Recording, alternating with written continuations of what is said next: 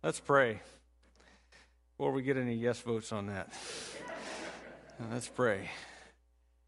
God, our Heavenly Father, we do sing this morning, Hosanna, Hosanna in the highest. You, of all the beings in the universe, are uniquely and only worthy of worship. And Father, we, we pray that what we do here as little, fragile, frail, feeble, sinful creatures that you made out of dirt would somehow, in some way, be pleasing to you, would be an acceptable sacrifice in your sight, pleasing aroma, and that we would give off the odor of having worshiped you and been your people. And we pray in Jesus' name. Amen. Welcome to Chillicothe Bible Church. If you're a visitor with us, let me extend a special welcome to you. We're glad that you're here. I'm glad that everyone is here to worship God together, uh, to exalt Jesus Christ, and to lift up his name. And as part of doing that, we take a significant portion each week of our service and open God's Word and study the Scriptures together and see what God has to say to us uh, this week we'll be continuing our study in the book of Ruth. Uh, we'll wrap this up next week and then we'll turn towards Christmas in our messages. Uh, and Ruth is the story of how God provided for two defenseless women. Uh, in the last couple of weeks, we've seen how God provided for Naomi by giving her this wonderful daughter in law, Ruth, who, contrary to all social, familial, cultural expectation, has decided not to return home to her own parents, but to go back to a country she has never lived in with her mother in law. Now, since this was Thanksgiving, some of you spent time with your in laws. And you might just think about the irony of that. Uh, but in any case, Ruth decides that she is going to go home with her mother in law, someone who, to whom she is not related, to a land she has never been and she has actually shifted in her allegiance from her Moabite gods and goddesses that she, as a Moabite woman, would have grown up believing in and following and worshiping, and has decided in that great passage, you know, that your God will be my God, and your people will be my people, and your place my place, and where you go, I'll go, and where you die, I'll die, and now I'm going to be buried there.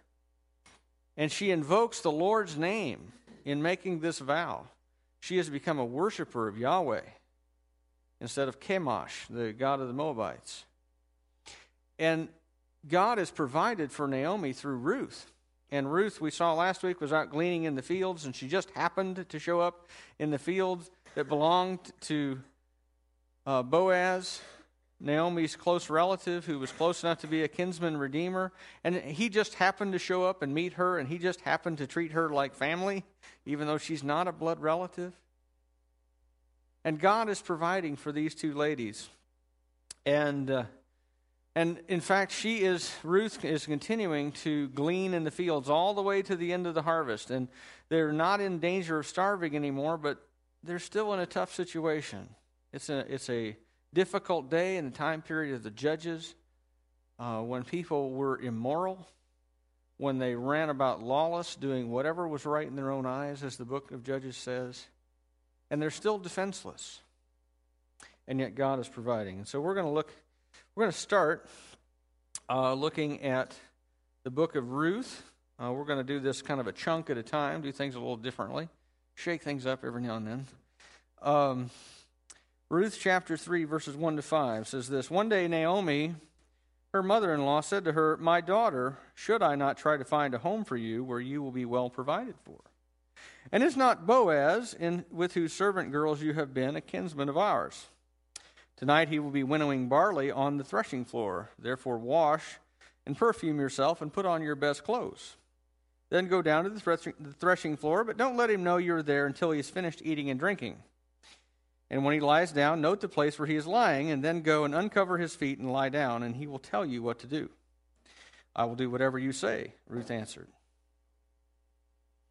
Now, as I pointed out last week, by the end of chapter 2, not a whole lot has changed. Ruth and Naomi are still alone. Ruth is still a foreigner. Naomi is still too old to find another husband. And even if she does find another husband, she's still too old to have children and to have a husband for Ruth in that means. They're no longer at, at immediate risk of starvation, uh, but they're still without a man to protect and provide for them at a time in Israel's history that's very dangerous for women to be alone. This period in Israel's history was a time when the poor were oppressed, when the, uh, the defenseless were attacked, and when the virtuous were assaulted. And if you read the book of Judges, it gets worse and worse and worse the longer it goes. And the more years that, that add up, the worse the nation becomes. And this is a very difficult, dangerous period. And here are Ruth and Naomi. And in spite of these obstacles, Naomi comes up with this plan to have Ruth go at night and essentially propose marriage to their kinsman, uh, Boaz. And, uh, you know, she says, Look, here's what I want you to do. I want you to, uh, first of all, take a bath. Always a good idea before you go out uh, on a date. Is it looking for a man, ladies? Uh, you can write that down, all right? Uh, put on perfume, uh, another good idea. okay, put on nice clothes. You know, you need to look good, right? Um, and she says she's, she does these things for the purpose of being, of being alluring and desirable, right? But also for another purpose. Because Ruth is a widow. And widows, you know, in this country, widows, it used to be customary that there was a, a set period of mourning. I think it was usually 12 months, during which women wore, if they were a widow, uh, black almost everywhere they went. And it was a way of signifying that my, i am a widow, I've lost my husband. Um, there's a period of mourning that's a socially recognized custom, and is also a way of saying, without discussion, to all of the single men who are available, I'm not available. Leave me alone. Okay? Some single gals, when they go out, even if they're not married, will get a ring that they wear on this finger for the same purpose. They want to be left alone, right? And women did this as a way of signifying that, they, that they're in mourning. They didn't wash as regularly. They would wear um, a different type of clothing. They would not put on perfume. It was they were in mourning. And so Ruth is not just cleaning up because, hey, you know, I'm going out to find a man. Let's put on the let's put on the good perfume and the nice dress.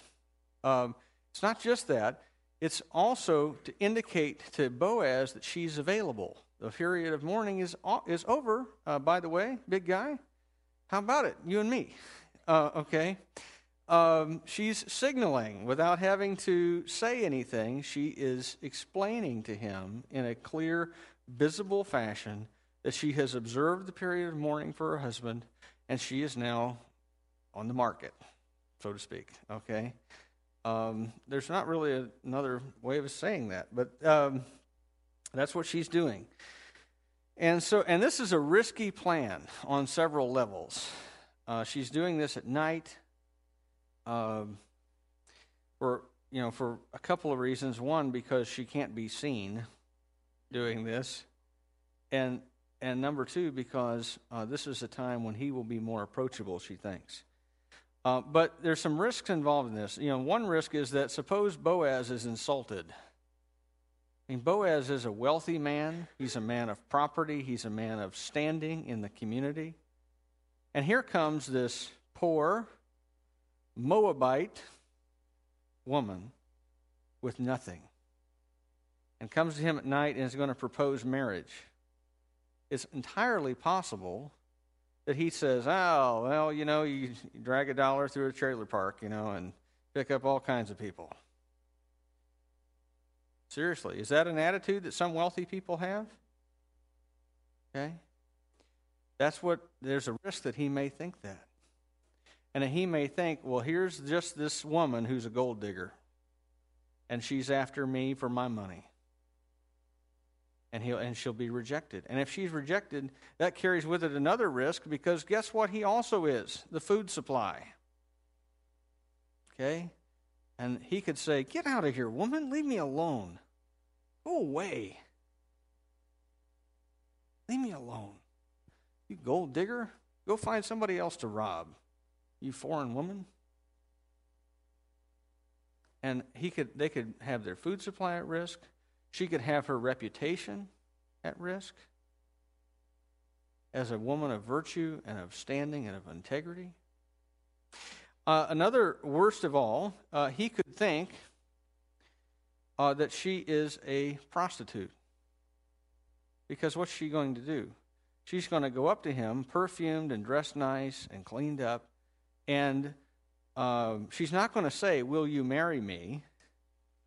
She reaches down and she's going to uncover part of his body. And the word that's there means the lower half of his anatomy. Now, he's probably still at least partially covered, but this is a gesture that would not be done under ordinary social circumstances.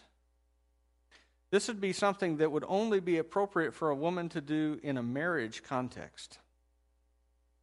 And he could think, this woman is a hooker. She's coming to me in the dark. She's trying to undress me. What's, what's with this gal? And he could either have a negative view of that, you know, and have the, the rejection reaction get out of here, leave me alone. Or because it's such an immoral, nasty time period in Israel's history, he could have a positive reaction to that, which is worse, and assault her. And it's dark and they're alone and they're out in the country and there's nobody around. And something very bad could happen to this poor woman.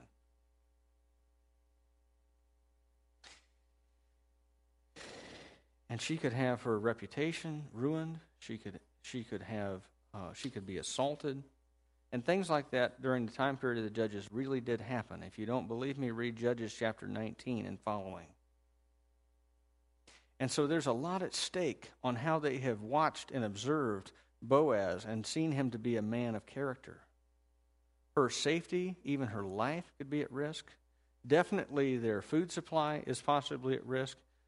Uh, Ruth's reputation is at risk. But she is saying, Look, Mom, you told me to do this. I'm going to go do it. I'm going to try it. Um, they say that the measure of a man is what he would do if he would never be found out. Ruth is about to put Boaz in that situation. And she's about to find out what kind of man this is. So let's see. What kind of man is Boaz? Start in verse 6. So she went down to the threshing floor and did everything her mother in law told her to do. When Boaz had finished eating and drinking and was in good spirits, he went over to lie down at the far end of the grain pile. And Ruth approached quietly, uncovered his feet, and lay down. And in the middle of the night, something startled the man, and he turned and discovered a woman lying at his feet. Who are you? he asked. I'm your servant Ruth, she said. Spread the corner of your garment over me, since you are a kinsman redeemer. The Lord bless you, my daughter, he replied. This kindness is greater than that which you showed earlier. You have not run after the younger men, whether rich or poor. And now, my daughter, don't be afraid. I will do for you all that you ask. All my fellow townsmen know that you are a woman of noble character. Although it is true that I am near of kin, there is a kinsman redeemer nearer than I. Stay here for the night, and in the morning, if he wants to redeem, good, let him redeem. But if he is not willing, as surely as the Lord lives, I will do it. Lie here until morning.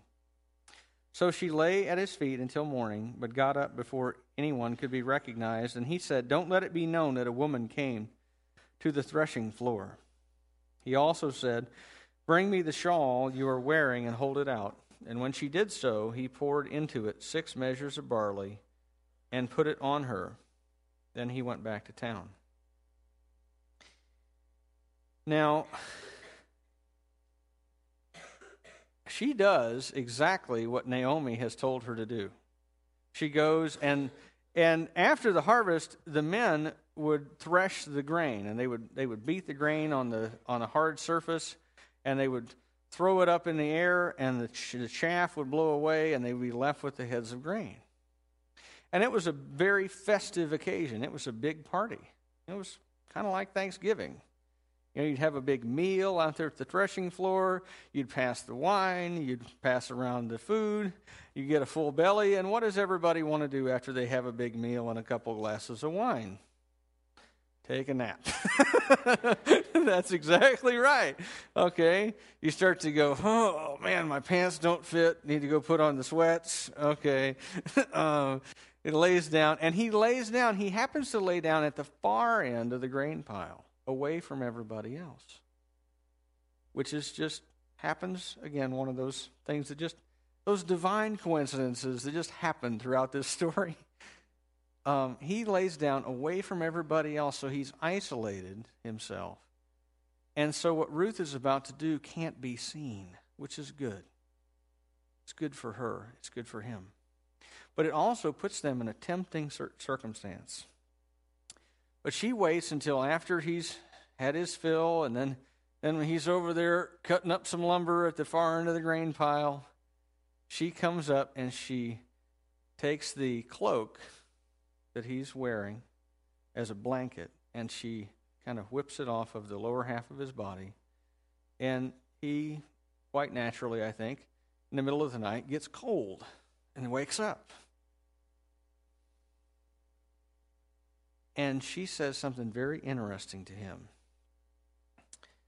He, he, he looks at, and the text literally says, and he turned, and behold, a woman.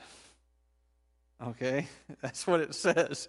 You know, it's like, and the NIV smoothed that out, and he discovered a woman lying there. But it literally says, and behold, a woman. you know, it's like, hmm, this is weird. I went to sleep and there was no, I know, I would have remembered if there had been a lady laying there, and there was no lady when I went to sleep. Man, that must have been some glass of wine I had. Um, and and there's this lady, and he's like, he's kind of half awake as people are, you know, and he says, "Who are you?" And she says, "I am your servant, Ruth." And the word she uses for servant is not servant like slave girl. It's a word that would be used uh, by an honorable, exalted, even married woman to describe herself, but to put herself in a subordinate position to him. She recognizes that he is a man of position and, and standing in the community, but she is saying, But right below that, buddy, is me. I'm your servant, Ruth. And then she says this She says, Spread the corner of your garment over me, since you are a kinsman redeemer. Now, this is an interesting word, that corner of the garment. It literally, it literally can be translated wing. Spread your wing over me. Now, I want you to go back to chapter 2 because I want you to see this. Okay?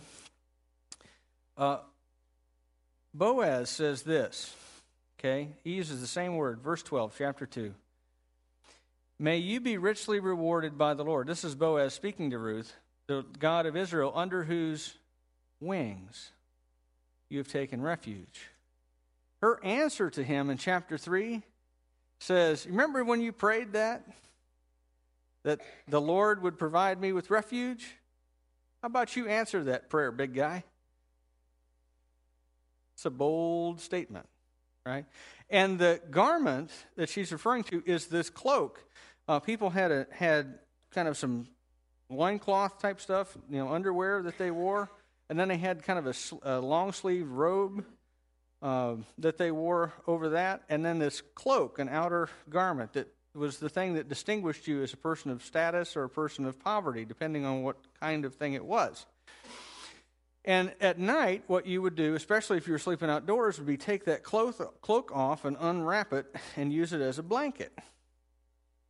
And she says, I want to share your blanket, essentially. Okay? She's saying, Marry me.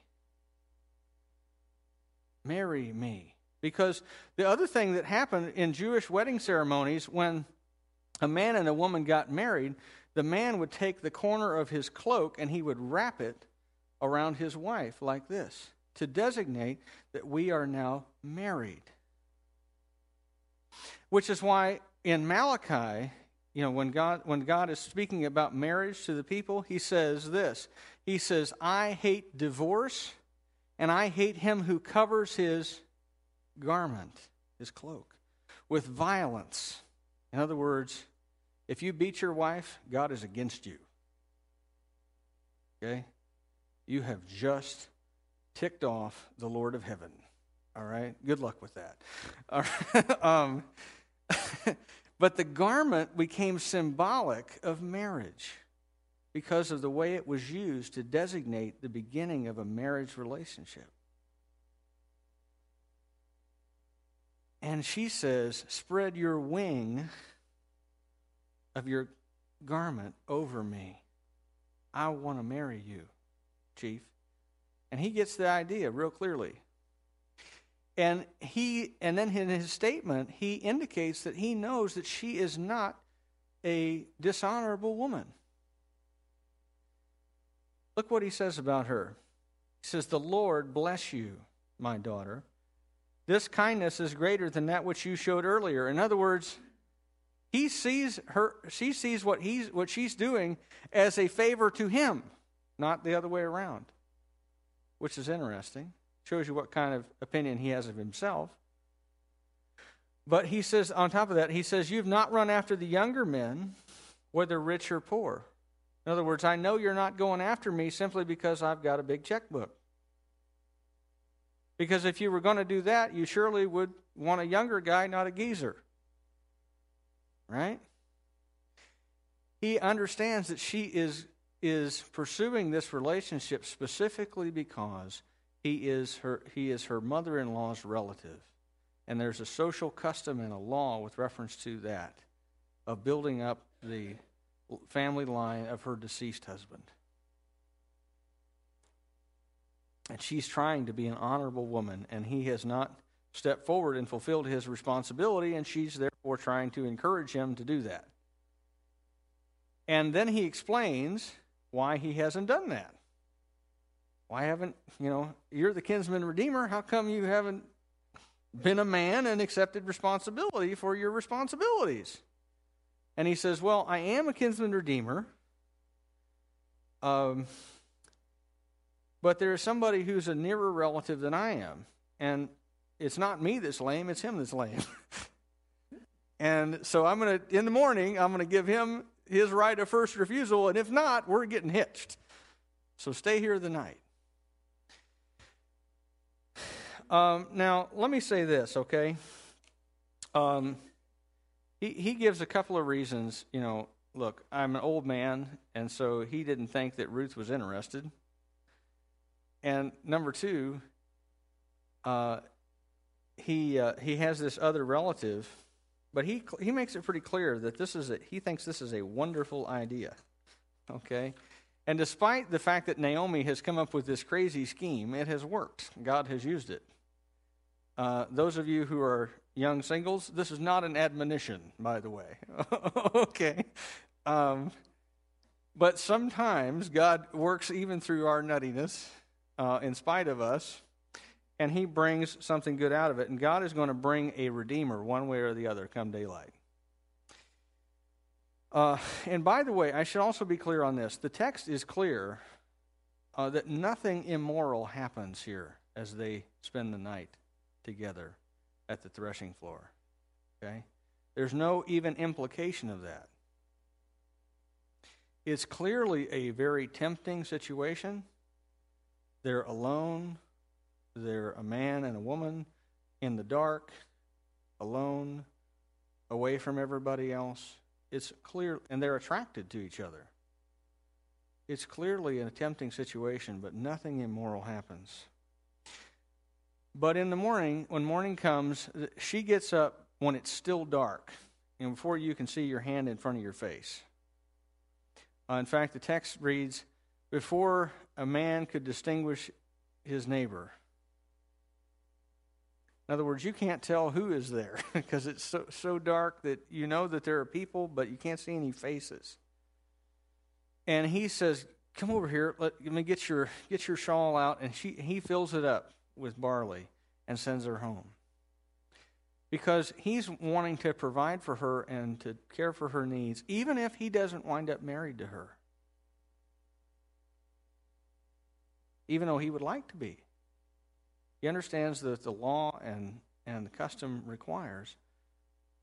But he's like, he, his attitude is one of, I'm going to provide for her regardless.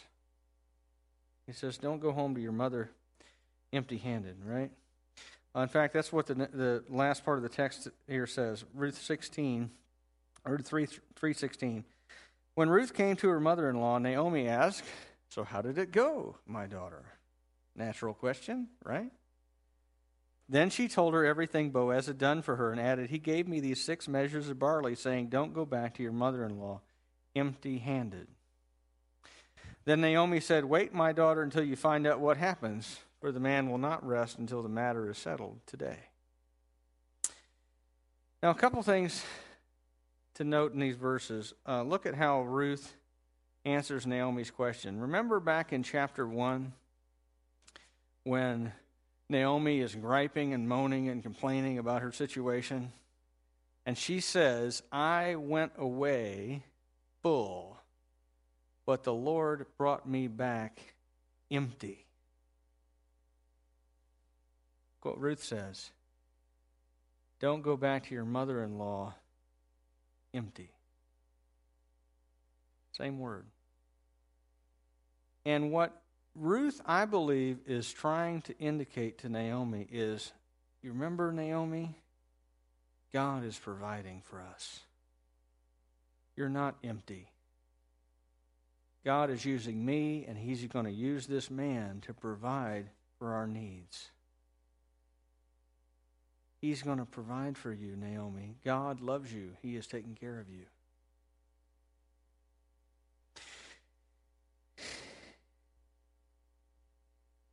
And here's the thing, too, okay?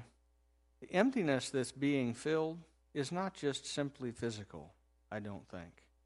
It's not just, well, you're hungry and God is going to give you a snack. There's, there's a romantic and a relational aspect to it, too. You don't have to wait until next week to see how this all works out. But God is providing for the relational needs that Naomi has and the romantic relational needs that Ruth has also. And so it's not that God simply cares about the physical things, He also cares about the emotional things and the pain in your soul that doesn't go away after you've had a slice of pizza. God cares about those things, and He is dealing with them and meeting them. Well, why is this text here? Why did we have Ruth chapter 3 in the Bible? Right? Uh, there are a couple things here. You know, this isn't like a, one of Paul's letters or one of the Gospels where the point is pretty obvious. Uh, you have to do a little a little thinking about this. But here's a couple things I think that that we can learn out of this text. Number one, trusting God does not necessarily mean that you simply sit passively by and wait for God to do miracles. Okay, can God do miracles while you sit on your butt? Sure. He can. Uh, can can God work in a situation where you just say, "Oh Lord, we just hope you deliver here"? Sure, He can do that. And in fact, He commonly does. But that's not the only means that constitutes trust in God. Okay? Sometimes God also chooses to work. In fact, He often does this through our activity too okay? That we pray for a solution, but we also work toward a solution and ask God to intervene in the midst of it, right? So as an example, if you have if you have cancer, do you want to pray for healing? Yes. You also want to go see the oncologist? Yes. Okay? Uh, if you have a, a, a difficulty with your boss at work, Is it good to pray about that? Yes. Should you keep showing up to work? Yeah. you better, okay? Otherwise, God might ensure that you use, you lose your job for being lazy, right? Um, and not work out that situation. But there is there is a time, uh, you know, Nehemiah tells the people as they're building the wall, pray and get a sword and fight for your homes. Okay? And here in Ruth, God certainly expects them to trust him for provision, but he also works through the actions that they took. Okay? And I think it's important to remember that that you know, Ruth does kind of seize the initiative to take some action steps to push this man toward doing the right thing. And that's not necessarily bad. And it's not a lack of faith that she does that. It's because she trusts God to protect and provide for her that she does that. I know that God is going to work something out, and I know that He's going to use this man, and therefore we're going to do what we can to figure things out. And God is in that. Okay? Uh, the other thing is, the other thing is this, and I think this is, uh, if possible, even a more important point that you need to act honorably even when no one will know but you and God. Uh, Ruth and Boaz are in a situation where, at a minimum, the, set, the setting for sin and the potential for it is high. And where even the potential for abuse is possibly there. No one will know what transpires out in the country in the dark between these two people, away from everybody else. Ruth could easily seduce this sleepy man